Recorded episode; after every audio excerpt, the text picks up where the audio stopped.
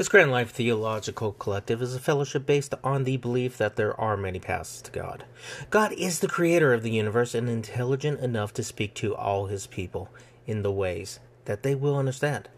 Life is an adventure that we all learn from, and it is our hope that we can experience it and learn from it and grow together.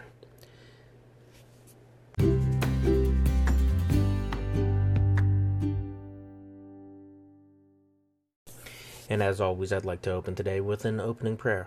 Let us praise those fathers who have striven to balance the demands of work, marriage, and children with a honest awareness of both joy and sacrifice. Let us praise those fathers who, lacking a good model for a father, have worked to become a good father. Let us praise those fathers who, by their own account, were not always there for their children, but who continue to offer those children, now grown, their love and support. Let us pray for those fathers who have been wounded by the neglect and hostility of their children. Let us praise those fathers who, despite divorce, have remained in their children's lives. Let us praise those fathers whose children are adopted and whose love and support has offered healing.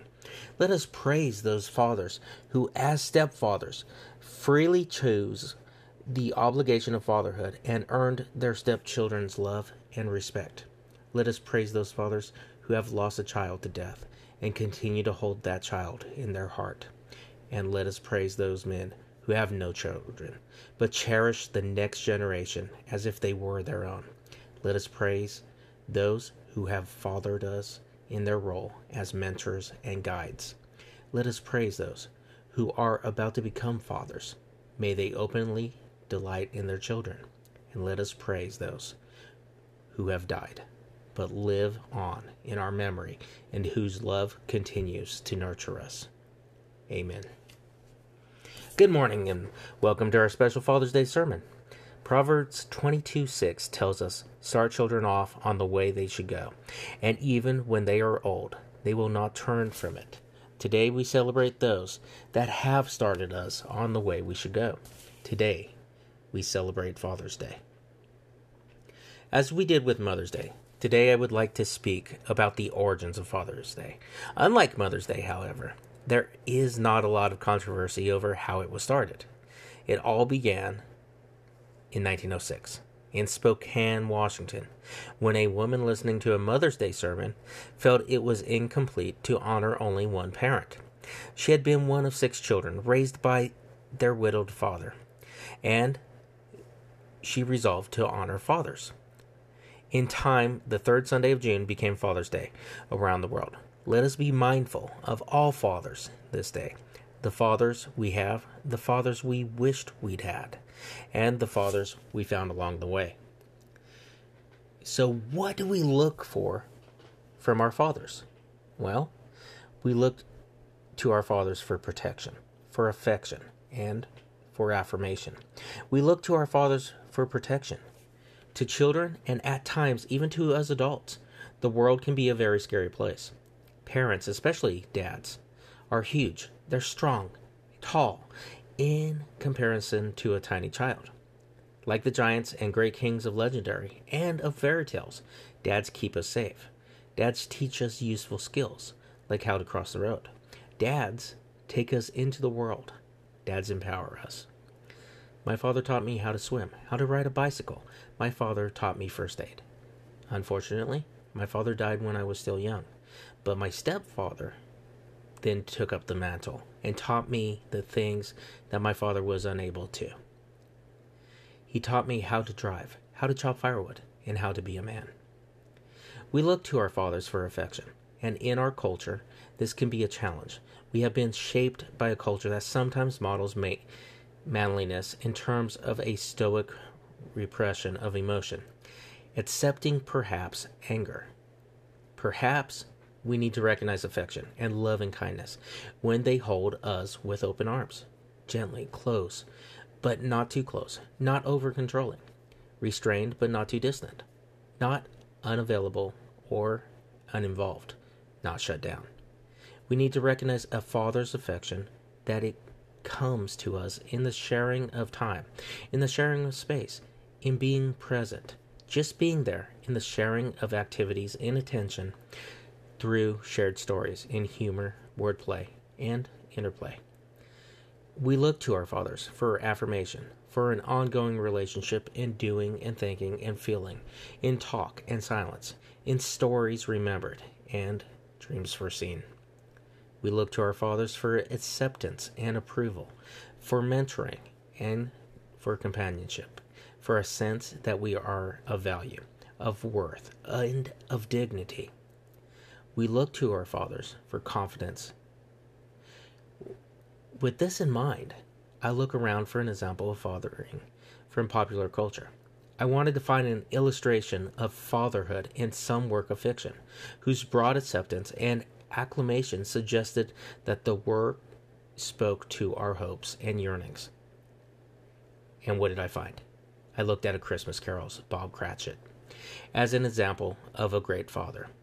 While some may see a weak and feeble man, I, I personally see an honorable character doing his best for his family in extremely trying circumstances.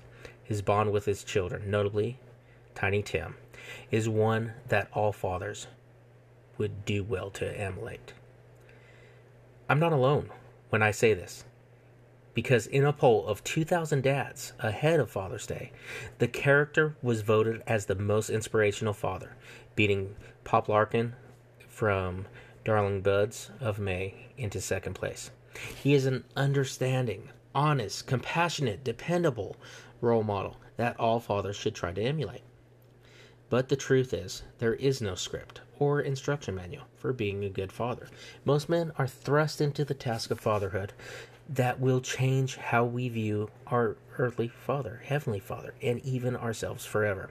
It is an adventure that will challenge us, train us, beat us up, lending us to a few victorious moments and many more moments of shame, discouragement, and even disappointment. When I became a father the first time, I was scared to death that I was going to be a failure. I'm sure this is something that many of us have experienced. We want the best for our children, but make things up based on our own childhood. And we make it up as we go hoping for the best, and asking questions when we can. Now, one does not need to be perfect to be a good father. What we need to do is our best to model a generous, affirming, hopeful, decent person as an example to our children. We are all models to ourselves, to each other, to our successors, each and every day.